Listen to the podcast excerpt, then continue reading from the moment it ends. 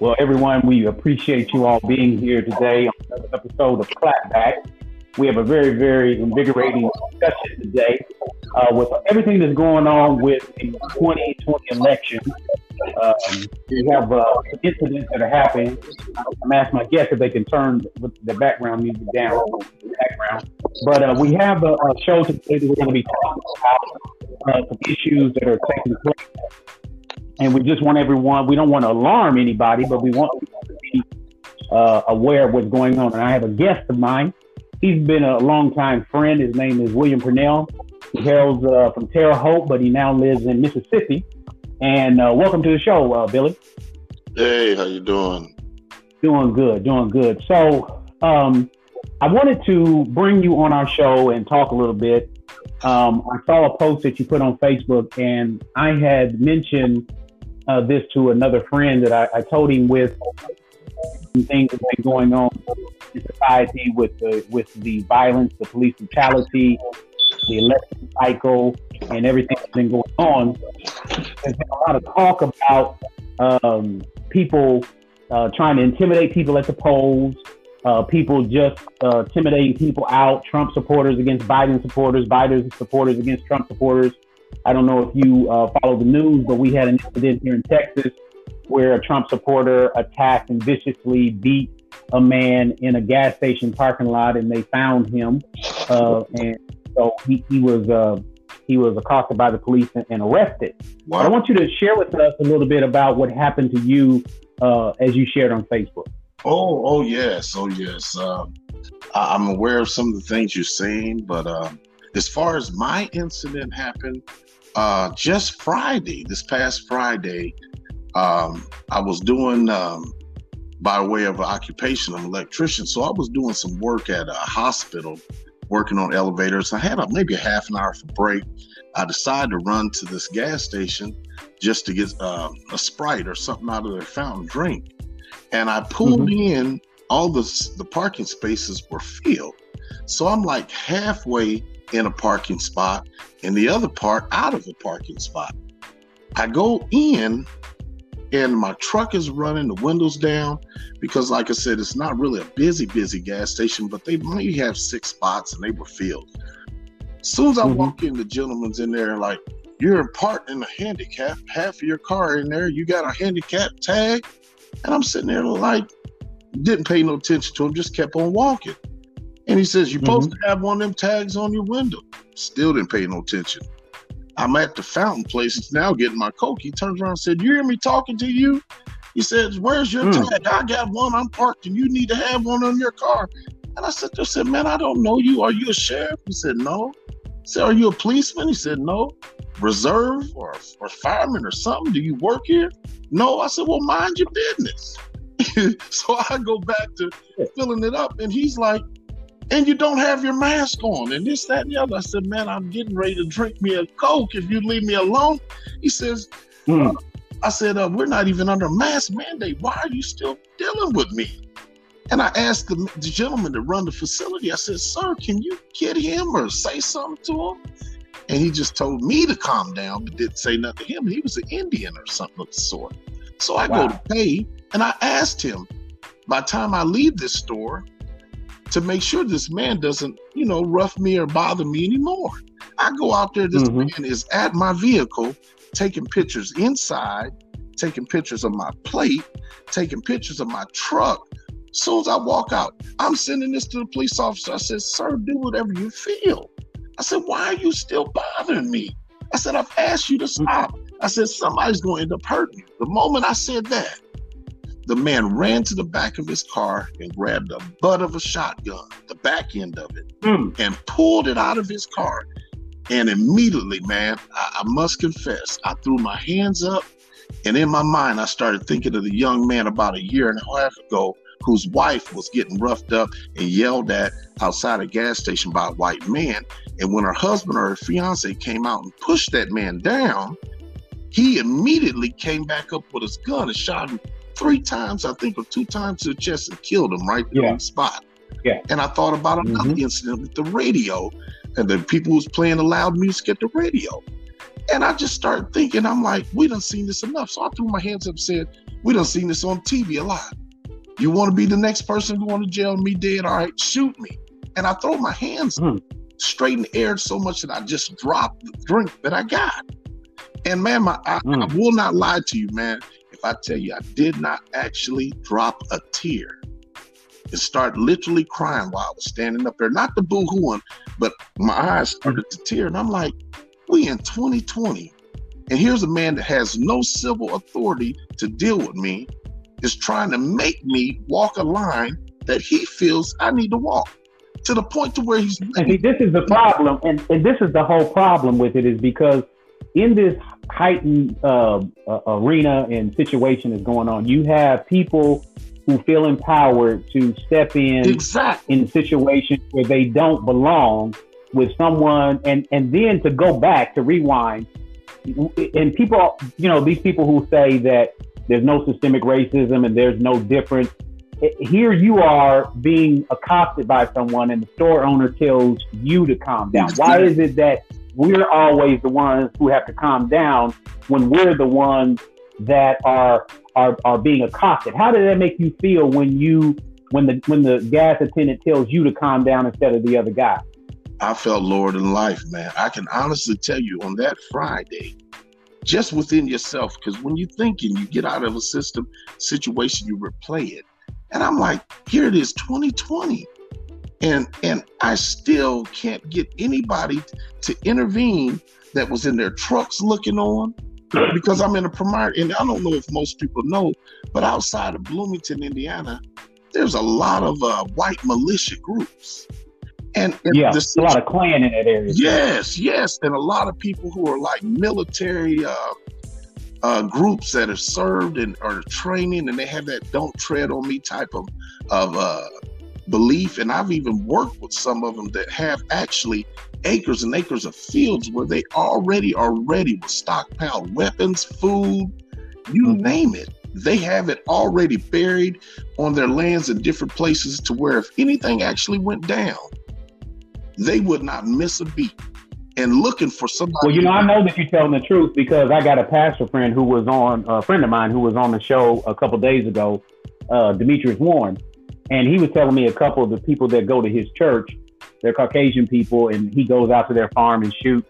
And um, he said a lot of this guy's friends and him, they have these bunkers that they yes. built, these underground bunkers they have guns, they have uh, grenades, they have dried food, they have generators, they have uh, they have stuff they have most people don't even believe. Yeah, right, right. And a lot of people don't believe that this thing is serious, but you have a lot of people out here. You now. What people don't understand is you have a militia group that plan to kidnap and kill the governor of New York and the lieutenant governor of New York of, of, of Michigan. I mean, you have this going on. You have other people uh, doing what happened to you. And what amazes me in this whole situation is here a man feels the necessity to talk to you about a parking space, but yet it's still other people see this man doing this, but nobody wants to jump in and help in that situation. Right. I, I, you, I, you know what? I feel that so many times when these incidents come, I'm thankful mine turned out the way it did. But I can honestly mm-hmm. tell you the way this man was talking to me, he was about maybe five foot eight, 63 years old, you know, looked like he had been battered a little bit. Definitely couldn't handle me at six foot one, 320 pounds or 30 pounds. Mm-hmm. He couldn't have physically handled me, but he was talking to me like he was going to physically handle me. I have a friend that. But see, that comes from that. That comes from that privilege. That comes from that privilege in in him understanding with the gas attendant telling you to calm down, the location he's in, and him feeling that if something went down, he could explain his way out exactly. of the situation to turn it against and make you the aggressor exactly. and you got what you deserve. Exactly, man. And it didn't dawn on me till I left. I was calling my buddy who had just been on the job with me, telling me what telling what's happening. He said, You mm-hmm. know so and so. He gave the name. He said his son just got killed in Florida the same way. He was over at his girlfriend's house and he was visiting her, getting ready to go to work, and the neighbors came from across the street and was yelling and he told him go on he don't have time. They got to kicking and hitting his car. He opened his car to stand up and look at them to tell him something else and as he lifted his hands up to speak they shot him and killed him dead.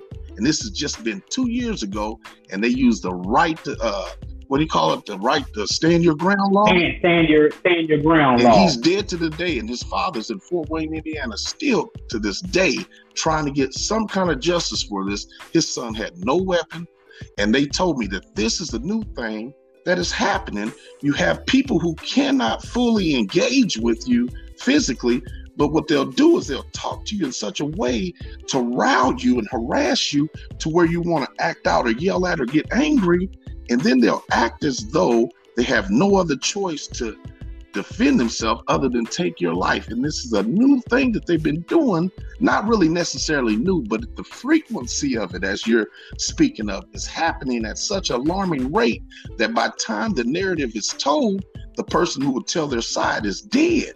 So you only have one narrative to tell. And see, the thing is, is that with with everyone that's on social media, people talking about they're ready. You know, you, you have on one side, if Trump loses the election, his people have said what they're going to do. On the other side, Biden's people are saying what they're going to do. My question to you is this. Now, me and you both come up in a traditional Pentecostal background.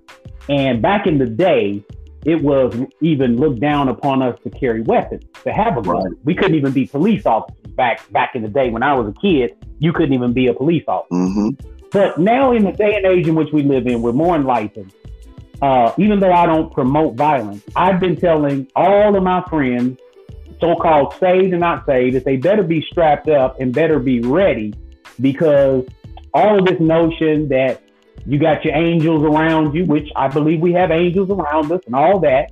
But we're living in a day and age where Christians are going to have to rethink this thing and, and start looking at it because the violence that's perpetuated in the black community, you have the law that is already against us. We're all we're always turned from victim to the to to the one that is the one perpetuating the the incident. No matter so what true. we do, we're never in the right. So the law is always against us. When police come on the scene, they come to us first. They listen to other people first, get their side of the story, tell us to calm down, when we're the ones that have guns pointing in our face, being shot at, being killed, and then you have you have these black people, black Christians, and other black people who say there's no systemic racism, there's no difference, and, and, and so talk a little bit about that, the mindset of black people and church. Well, I, I tell you, I can agree with you that there's a lot of teaching that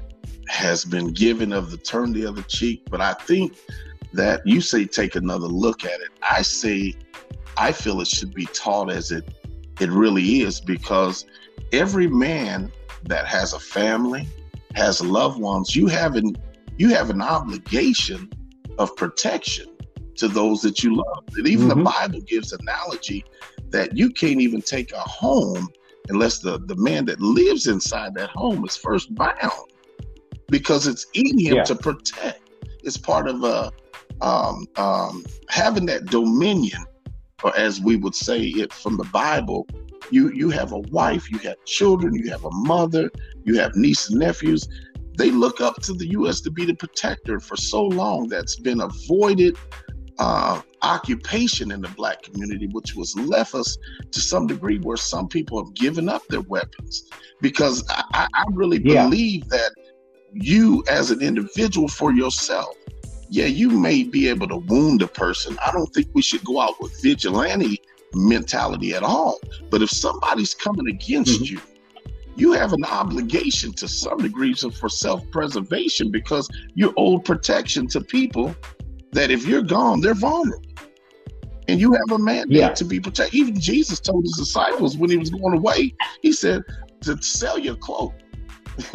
I don't know what he yeah. told them to sell it, but most people skip that, and he told them to buy them a weapon. I think the actual term, if you, you can jog my memory, it's uh, for them to buy a uh, what he asked them to buy a knife or he told them yeah sell like their cloaks and to buy. At first, They wouldn't have yeah. nothing. But once the bridegroom was wrong, he knew the times that they were going to enter. He knew the times they were going mm-hmm. to enter. And if they had been wiped out in, in, in a lot of places, the Holy Ghost did intervene for them. But where we're living now, we have been under a state of war since we actually have been moved from the slave trade to America. And nobody wants to use them terms. But we have been in an act right. of war considerably to where all the laws are against us. Even the religion, right. to a certain degree, has been being given at us at a, at such a way to where a lot of people, uh, the Muslims and other nations say that it's doctored, but what it is is our our theology and the way we're looking at it has been doctored to keep us with this subpar mm-hmm. image of ourselves and our relationship with God, right? And the servitude that has left us so much of a victim that we're no good for our families, even as men. That's how I'm seeing it. Mm. Now, did the uh, police show up to the uh, scene? No, I only had 15 minutes. So by the time I got done and I realized the man wasn't going to shoot me, the way the scene goes back then is after I got my hands up, my eyes are kind of wet, and I'm going to tell the man, you know, if he's going to shoot me, make sure he shoot me. It's at this point to where I'm like feeling desperation within myself. I'm like, dude, you pull this thing out, and somehow nothing you miss, and I get to you. I'm gonna tell you honestly, we going we're going there. I felt that within me, that anger rise. But the man would go back to because see, people don't understand. People don't understand the. I was sharing with someone because what I'm seeing in today's society is you have a lot of people that are trying to provoke us into action. Yes.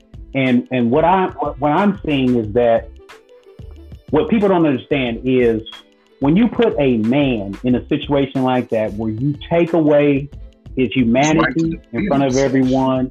You strip him down to, to nothing. You treat him as though he is nothing. You leave him there and he already knows the system and all that goes through his mind. You know, how's this going to play out? What's it going to look like afterwards? What's going to happen to me and my family? See, they don't have to think about all that because nine times out of 10, they're going to walk away from the situation, probably not even go down exactly. to the police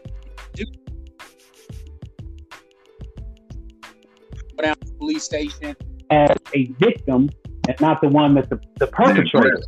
And so we're left with this situation and issue where we have to think about all these things and it makes us feel powerless. Exactly. And people don't now understand that, that. They don't walk in our shoes. That's what brought on the tear part because I was looking at it. How many times does this have to happen? And why is this happening now? And, and I got to a place to where, you know, he didn't stop talking to me. He he put his hmm. hand back in there, pushed it, then put his phone up and started saying, Yeah, give me more evidence. You're going to jail, buddy. I'm getting in my car. I'm in reverse, and the man is still talking to me. Not because that's that, that's that sense of that's that sense of empowerment that I'm more than you, that I'm better than you, and that I'm right. Yeah. And that the law is going to back me up. The police, the district attorney. We exactly. have uh, it on record where you have that attorney general from Kentucky who outright lied oh, yes. and said that he presented all the evidence in in that Breonna uh, Taylor case. He said that the jury couldn't find uh, probable cause, but he didn't even present it to them. And so, when, and, and when you have black people unfortunately doing the bidding. It's just like slavery. You always had, you know, you think in terms of all the people that were put on boats. Mm-hmm. We have to understand that some of those people that were put on boats, majority of those people were put on boats by other black people. So there's always other people within our race that profit from the downfall of our own people. And now in, in 2020, you have black people doing the bidding publicly through policy, through um, through laws and through whatever to enact these things to continue to oppress the black people. Exactly. Exactly. And and I tell you what further happened is as I pulled away, this man was still filming me all the way till I got off the lot of the gas station, till I got to the corner and turned. And because I mm. dropped my drink and I didn't have nothing, I went immediately to an Arby's and I didn't take a space because this is lunchtime. So you got people out there. I open the first door, and by the time I get to the second door, here's another white man, probably 350 mm. pounds, maybe 60 years old. I open the door. He says, "Hold that door there for me, buddy. Let me come on through there." I said, "Why not let me come in?" Now, I just came out of one Exactly. situation. I'm like, "Why not let me Mhm. come in?" He said, "No, no, you let me come out." And man, Wow. still upset. So as he came out, I just let the door go. I mean, I, I wasn't the best thing to do, but I just came out of a, a mind altering. No, I understand it. I understand it. Here, I mean, come on, man. Here it is. You a man. He's a man. He wants to come through, and he's telling you basically, no, I'm going to come through, And and you that, come after me. It's it, it's the whole mindset. yeah, not just that, but he was standing at the door waiting for me to open it. And would come out until the door was open, and then he wanted to walk through. As soon as I went and argued, Wow. there was a black man there, and two other white men just shake my. They shook their head and looked at me and said, just totally disrespectful. But they didn't know what I had just went through. So I'm like, okay, here's one situation, here's another one. Maybe it's just the mindset of all white people, or is God testing me? You know, that I would find myself within 10 minutes at two different locations with the same type of mentality. And it wasn't until I talked to my friend, until I understood, hey, this is the the thing that they're back doing again. They're creating such a rage in you by provoking you and provoking you until you're Yes. ready to act out or at least tell them off. And then they go to this defensive mindset of, I got to protect myself. This angry black man's Mhm. coming after me. And, and it Mhm, just mhm. And then see, and see, here's the narrative that people Just- also. there was a Right. But here's the narrative that they don't understand. Go ahead. Here's the narrative that people don't understand. You made you made a point earlier when you described your size and height compared to his. Yes. So when the scene is over, he says, Look at this big black guy. What am I going to do against him? I was in fear for my life. And to them, that's reasonable, even though he started it and provoked it. It's reasonable that they're going to say, Well, I can understand why you was afraid for your life. Yep, and there's not a court in state of Indiana, I believe, looking at a male six foot one, 320 pounds against a white man 63 years of age, somewhere in there, at about 150 pounds, that wouldn't have gave him the right to say and do what happened. especially in Bloomington, Indiana. Yes. And, it, and it's a shame Well, man, I because since that's happened, the different people who have been on my page have told stories of maybe making, as they call it, California stop and kind of moving through a stoplight mm-hmm. too fast.